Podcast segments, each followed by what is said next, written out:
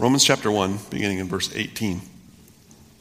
For the wrath of God is revealed from heaven against all ungodliness and unrighteousness of men, who by their unrighteousness suppress the truth. For what can be known about God is plain to them, because God has shown it to them. For his invisible attributes, namely his eternal power and divine nature, have been clearly perceived ever since the creation of the world in the things that have been made.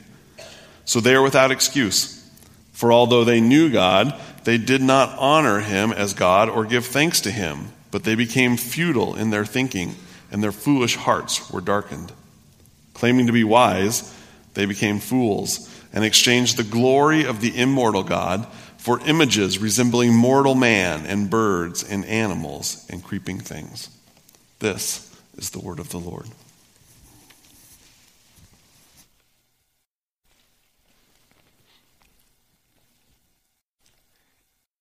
As most of you know, I took a lot of years before I ventured into the book of Romans um, because it's, it's, not, it's not an easy book to get your head fully around. Um, and part of what I want to say this morning is to, to really admonish you over the next, the last four or five weeks of what we have shared. If you've missed some of that, to, to go to the web page and and listen to what we've shared there because what we are doing in these weeks, the reason we're taking such a, long stretch here in, in just a few verses is because this is the heart of what Romans teaches. And, and what it is, is the premise, really, of the book. And so if you get the premise, that, that doesn't mean that there isn't need to have that premise supported that thesis supported, and that's what Paul does the rest of the book. He gives support for what he tells us in these verses. And we will get to that. We will break it down. But if, if you don't get the premise, and then you try to look at the supporting documents without the premise, it's, it's difficult. You, you'll, you'll get the wrong outcome from that. So it, that's why we're taking these weeks. That's why we're meticulously, actually, as we go along, reviewing it so that you get the premise, you get the thesis of the book, the reason the book was written in hand, and then you can go and, and uh, see how Paul support, supports those arguments that he makes. The, f- the first argument that he made there was that, that God has provided a righteousness for an unrighteous people. That he provides what he requires righteousness. And that righteousness centers in the work of his son. And he will, he will break that down as we walk through the book of Romans, how that can be so, that God can provide what he requires. And uh, all of that will be talked about later, but you have to make sure that when you read the words, for I am not ashamed of the gospel, for it is the power of God to salvation to everyone who believes, for in it the righteousness of God is revealed, that you understand what, what he's saying, what he means, the righteousness of God being revealed. What he is saying is God has revealed a way that we can have what he requires a righteousness, a perfect righteousness. And, and then we went on to talk about how Paul would, would not be turned from that premise. He was not going to be shamed or silenced. As, as foolish as what he was sharing might sound to the natural man, Paul was not going to be dissuaded. Even though Paul was greatly learned, he, he had credentials, he had letters after his name. The message that he was proclaiming could be understood by everyone.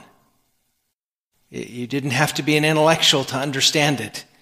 That the message he's portraying, and, and so then many, many a natural man scoffs at it. it. It's the simplicity of it and, and rejects it. But Paul would not be dissuaded. He would not be ashamed into silence. He heralded the message and the reason he heralded the message is because he knew how incredibly important that message was. And that's what we've been doing the last couple of weeks, where we turn to verse 18.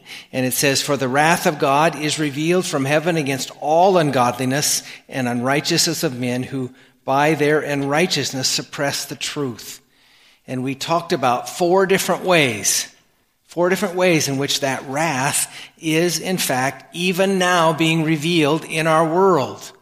It's, it's how you can make sense of a broken world. It's because God's wrath, his, and we define what wrath is. It's not the wrath of man out of control, but it's the wrath of God, and it's God's hatred toward sin. His, his sense in which he detests sin. Um, his, his, his response to sin. That's what his wrath is. And because of that, um, it, it is being revealed, his, his displeasure with it in multitude of ways, three of which we talked about the first week that, that universality of death, that death comes to all men. Um, it is no respecter of persons. The second one is that creation has been subjected to futility. Again, this week, I hope when life didn't go as you wanted it to go, your first response was not to shake your fist, but your first response was to recognize that's just a, a, a symptom of what sin has caused in our world, that futility. Creation was subjected to futility by God because it was subjected in hope. In hope. And thirdly, the downward spiral of man's thinking and behavior. The, this the downward spiral of natural man's thinking and behavior. If, if you thought this week, how can that be? That's one of the results of the wrath of God being revealed, the downward spiral of it. And then last week, as, as we talked about in our prayer time, we, we stopped a minute and said, How many of you thought of this one the first week? How many of you thought, Stop, you left out the most important one? You left out the, the apex of God's wrath being revealed. And, and there certainly probably were some who might have felt that. But we have to be honest, I think, all of us that oftentimes we, we don't. We, we run it through us. The, the first three were about us. We run them through us. That it, it affected us with universal death. It affected us to have to live in the futility of a broken world and the downward spiral of thinking and behavior and all of that that we're involved in in our world. And we see and we think, God, as I said in, in our prayer time, isn't that a bit much? And then we left out the one that was the most, most egregious in that sense. What this table represents to us. That that was the apex of where God's wrath was revealed from heaven. When it was perpetrated on the Son. When the scripture says, I mean, it, it doesn't soft pedal it in Isaiah 53 when Isaiah foresaw the suffering servant and he said it was the will of the Father to crush the Son.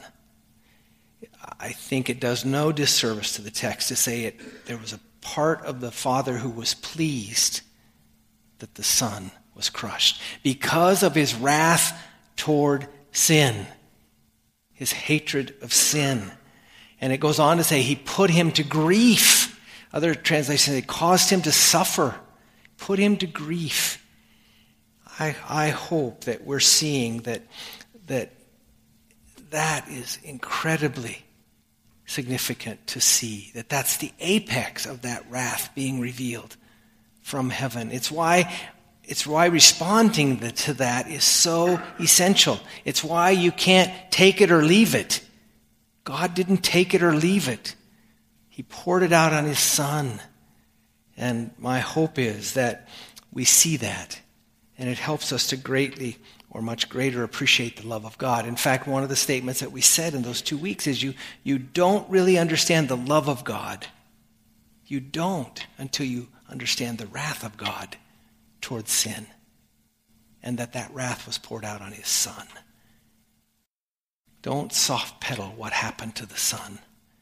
It was horrendous because of the sinfulness of sin, the sinfulness of our sin. And now we go on to just another little segment, and that's what we want to do this morning of that particular verse. It says, For the wrath of God is revealed from heaven against all ungodliness and unrighteousness of men who by their unrighteousness suppress the truth. That statement there, who by their unrighteousness suppress the truth.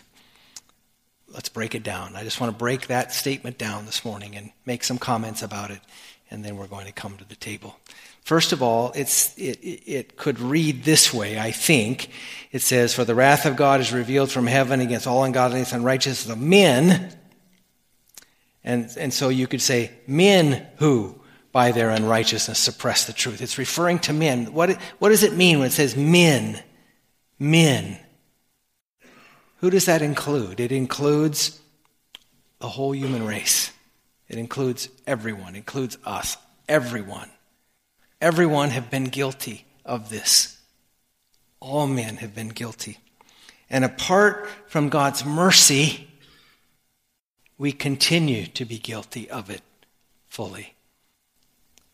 Apart from God's mercy, that is exactly where the natural man lives, suppressing the truth in unrighteousness.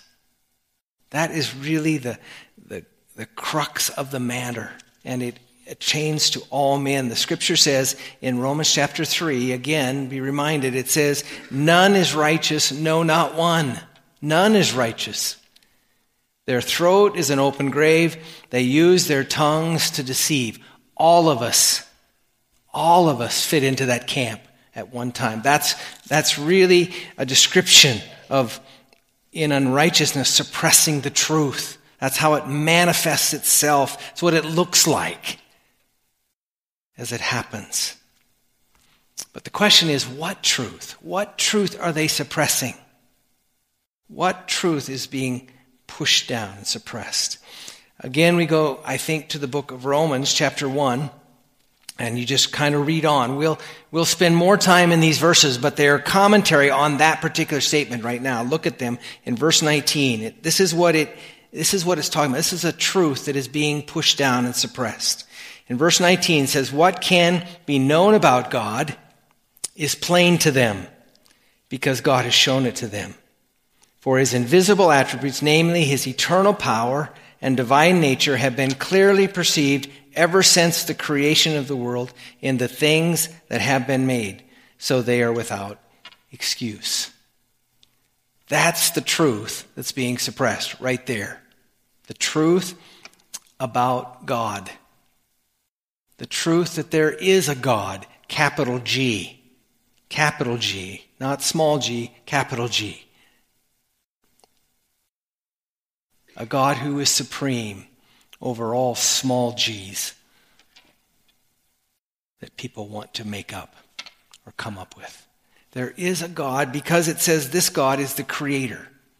He's the creator and, and his eternal power and divine nature have been evident from the beginning. And the scripture is telling us that that is the truth that is being suppressed. That we have a creator a God, a capital G, who is eternal in his power, divine in his nature, and because he is our creator, he owns us. That, that is the truth that gets suppressed. And, and then it goes on to tell how that manifests itself. How does that suppression manifest itself? And you go on to verse 21 and you begin to read these words. It says, for although they knew God, who knew God? Those men, all men. For although they knew God, they did not honor him as God, nor give thanks to him, but they became futile in their thinking, and their foolish hearts were darkened. Two things, two ways it manifests itself. They don't honor him or they don't glorify him, would be another way to say it. Other translations will say they did not glorify him or give thanks to him. They didn't honor him as God. They didn't give thanks to him. They lived in ungodliness and unrighteousness. They suppress that. And what ungodliness is, is to, to not retain a knowledge of God. Part of what ungodliness is, is a refusal to retain a knowledge of God. A refusal to glorify and give thanks to Him. If you're going to define what God uh, godless, uh, God ungodliness is, that would be those things. It would be no knowledge of God, to not retain a knowledge of God, and to not glorify and give thanks to Him. And then it goes on to say what they did instead in verse 22, if you read on. In verse 22, it says, Rather than do that, they claimed to be wise, they became fools, and they exchanged the glory of the immortal God for images resembling mortal man and birds and animals and creeping things. So there's a picture of what it means to suppress the truth. They exchanged God worship, in essence, for self worship. They exchanged God worship for self worship. Instead of putting God in the center, they put man in the center. And, and something happened. Something happened. Something, God allowed something to happen. Look at it there in the text. It says, when they did that, um, therefore God gave them up in the lusts of their hearts. There's a sense in which God then let them go in that futility. Their minds were further darkened. Second Thessalonians describes what happens when you live in ungodliness, when you don't retain a knowledge of God. In 2 Thessalonians chapter 2, verses 10 to 12, it says this. Let me begin at verse, actually verse 9. It says, The coming of the lawless one is by the activity of Satan with all power and false signs and wonders and with all wicked deception for those who are perishing. That's speaking of natural man. If he stays in that state of natural man, he's perishing. And then it goes on, because, this is why, this is why he perishes. Because they refuse to love the truth and so be saved. They refuse to love the truth. They refuse to retain a knowledge of God. And the way it shows that you retain a knowledge of God is you glorify Him and you give thanks to Him. And so ungodliness is the opposite of that. And suppressing the truth. That's the picture of what it is. And in that suppressing, something happens. As they suppress that truth, they come to not even realize what's going on. They don't even realize they are suppressing the truth of God. That's, that's the progression that happens. They, they scoff and they mock those who do. And I think, I think for a moment in my own life, you think in your life, if, if you today are not a natural man, if you've, if you've embraced Christ and you've come to life in Christ and experienced the mercy of God and, and are not there, not, not retaining the knowledge of God, which is what suppressing the truth is, be grateful for that. Be grateful for that. I, I, as I was preparing this message today, I thought, God, where would I be? Where would I be had not at the age of 18 you opened my eyes to see the glory of the gospel of Christ? I shudder to think where I would be. I shudder. And sometimes I see others, others who would, would mock God, who would mock the truth, who would, would go there and I think that's exactly where I would be. That's exactly where I would be. I'm convinced that had God not intercepted me, that's where I would be. And so it shouldn't surprise us. It shouldn't surprise us that the things that happen around us, we'll, we'll talk about some of those. We'll walk through some of the ways that's manifesting itself in this text. But it is just a progression that happens when, when you suppress the truth when you push it down. It's interesting here. It says men who suppress the truth, but it, but it also says by their ungodliness, who by their unrighteousness suppress the truth. Ungodliness, unrighteousness suppress the truth. Why do men do that? Why do they suppress the truth in unrighteousness? Is it because they can't understand the truth? Is it because they don't understand what we are telling them when we tell them the gospel? I don't think so. it, it, is not, it is not a mental problem ultimately that causes that, but it's rather a moral problem. It's a problem of a natural man's heart. Um, let, me, let me explain what I mean by that. R.C. Sproul wrote a book a number of years ago. It was entitled The, the Psychology of Atheism.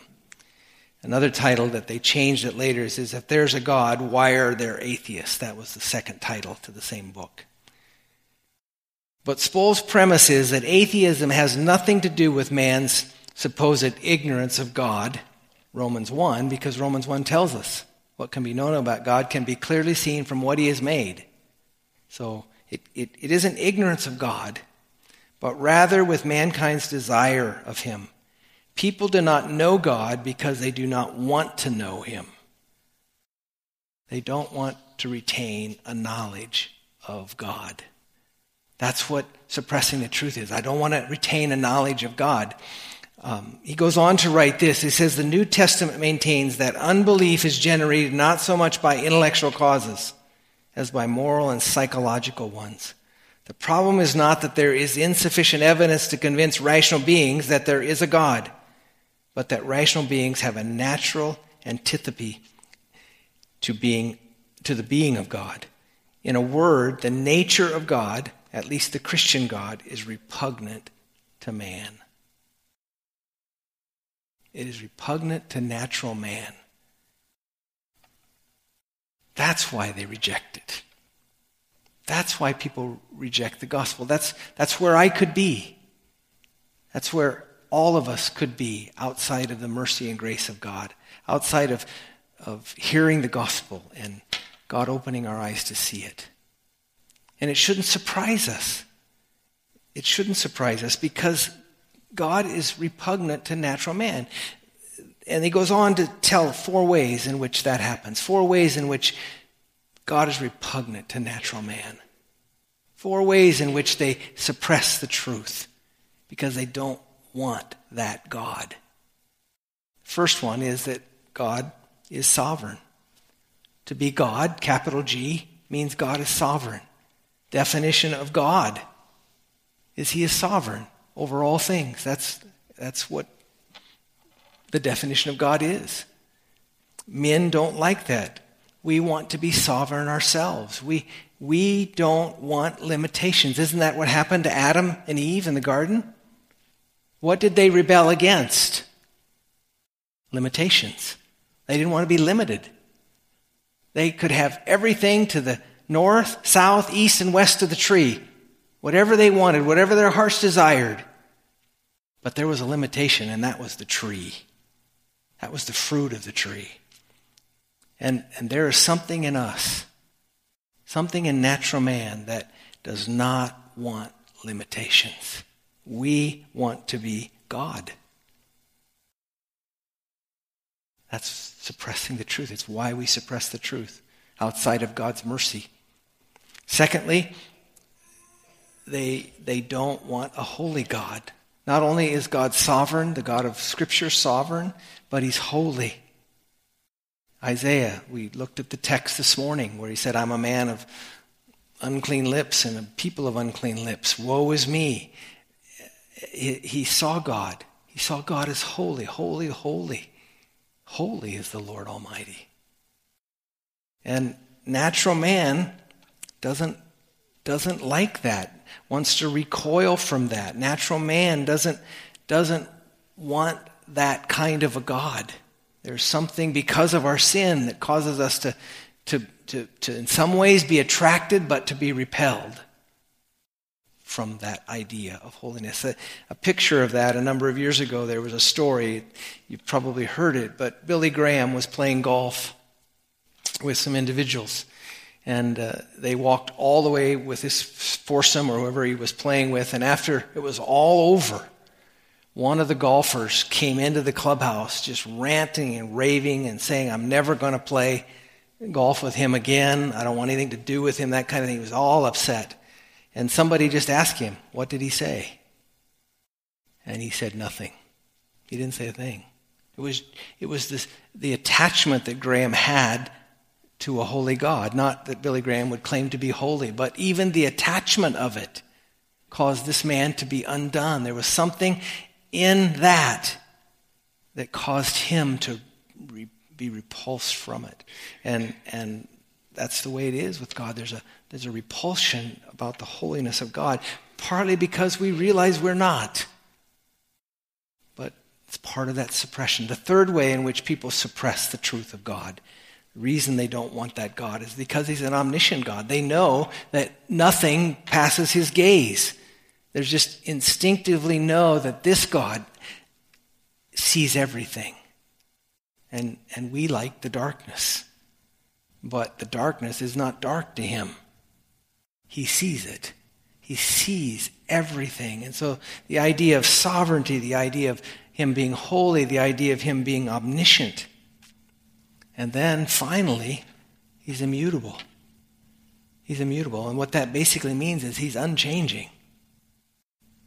He is, he is locked into being sovereign. He is locked into being holy. He is locked into being omniscient, and that will never change. He will never waver from those things. And so, those four things together, natural man is, is pushed away from that and he, he pushes that idea of God away and, and many times pushes it away to such a degree that he doesn't even know he's pushing it away. It's what the scripture text tells us. And so many people today who are out there who would not claim to be Christian and, and things they say and things they do, and you think, how can that be? It's part of that attempt to push God out, to have no knowledge of God in their life. We will have no sovereign over us, natural man. But the sad part of that trajectory, which is true of all natural men, it's not that they don't know there's a God, they do, but they don't like that God, and therefore they try to suppress that truth in their life. But the, the tragedy is of it as they suppress God being sovereign, God being holy, God being omniscient, God being immutable, they also push away the fact that God is merciful. God is a merciful God. God is a merciful God who, in all eternity, planned a way to reconcile that one who wants no knowledge of him to himself. And the way that he chose to reconcile them was what's represented to us in this table this morning. And so when people push away God, they also push away what this table represents to us. And this morning, I hope that that's not the case in your life. I hope the reason we are here this morning is because we realize that this is our hope. This is our hope. What this table represents to us this morning is our hope that yes, God is sovereign. Yes, God is holy and demands perfect righteousness. Yes, God is omniscient and knows every sin that you've ever committed or will commit. And yes, this God doesn't change in his wrath toward that. But the beauty of the good news of the gospel of Christ is that for those who also, because God has caused them to see the glory of the gospel in the face of Christ, also see that Jesus bore that wrath for them. I hope this morning, and really that's the invitation. If you see that, if you see that Christ has borne the wrath for your sin, come, believer, eat experience the goodness of God. Let's pray. Lord, we're grateful that we can come to this table this morning. We're grateful, Father, for what it represents to us. That we we who are sinners can be reconciled to a holy God. That Christ bore the curse for us, that it pleased the Father to crush the Son. for our sake. Lord, we rejoice in that this morning. We thank you for that. And we pray, Lord, that we'll be strengthened by it in Jesus' name. Amen. I'd like for those that are going to help us serve this morning to come. We'll distribute the elements in the pew this morning. They'll come to you, and if you can live under the invitation, both in your bulletin and what I shared this morning here at the close, we invite you to take and eat and be grateful for all that Christ has done.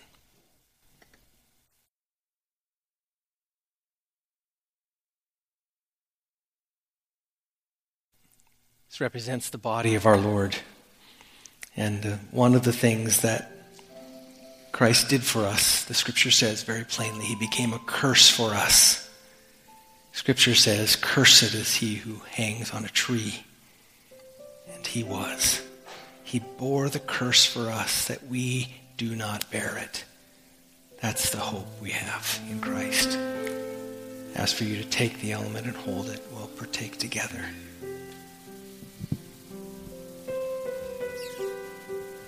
was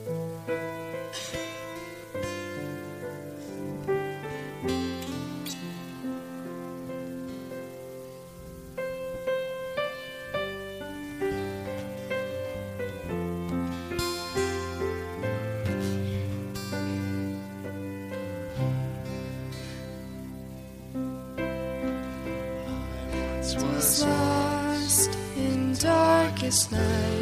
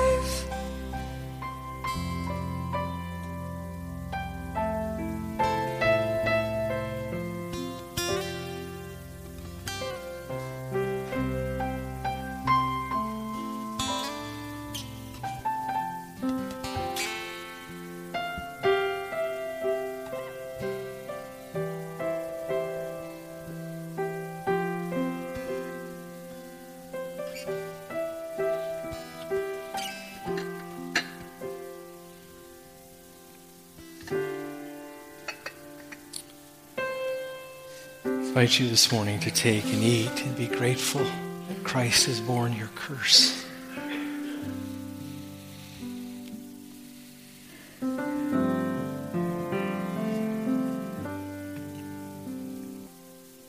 Jesus declared, This is the new covenant in my blood. And it was inaugurated again by Christ bearing the wrath of the Father for us. Take and hold, or take together.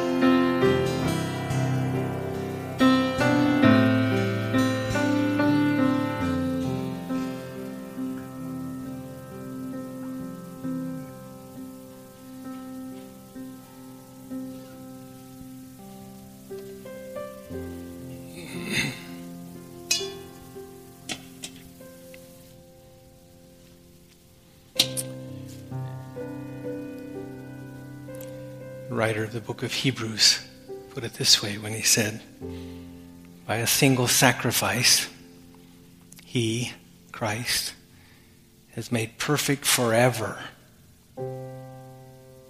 That's that righteousness that comes to us. We're made perfect forever, even as we're being made perfect. God is conforming us more and more to the image of his Son. But we have the righteousness of Christ that we can call our own. That's what's been revealed. That's what Christ did when he bore the wrath on the cross for us. Take and drink and be grateful.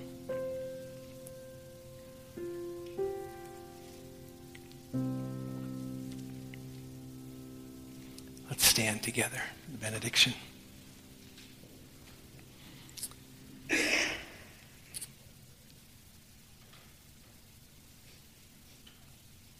Now unto you, Lord, who is able to present us spotless, as Jude said, before the presence of your glory. Oh, Lord, what an amazing thing. What an amazing thing that you provide for us what you require. May we go today in that hope. In Jesus' name, amen.